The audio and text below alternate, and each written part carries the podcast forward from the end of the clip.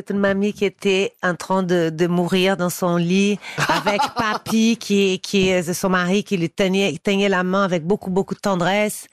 Et puis voilà, et mamie, elle a dit ah j'ai va dans dans c'est le grenier, hein, va dans le grenier chercher en dessous du troisième, euh, voilà il y a un trou, tu tu enlèves il y a quelque chose là-bas. Et puis va là-bas, il monte et tout, il cherche le trou et tout, il lève et il trouve 350 000 euros.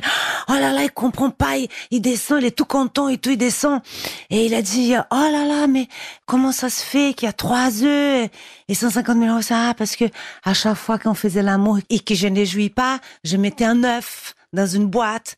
Alors il était tout content euh, et il a dit euh, oh là là donc ça veut dire que euh, tu n'as pas joui juste trois fois puisqu'il y a trois trois œufs. Et c'est quoi les 150 euros?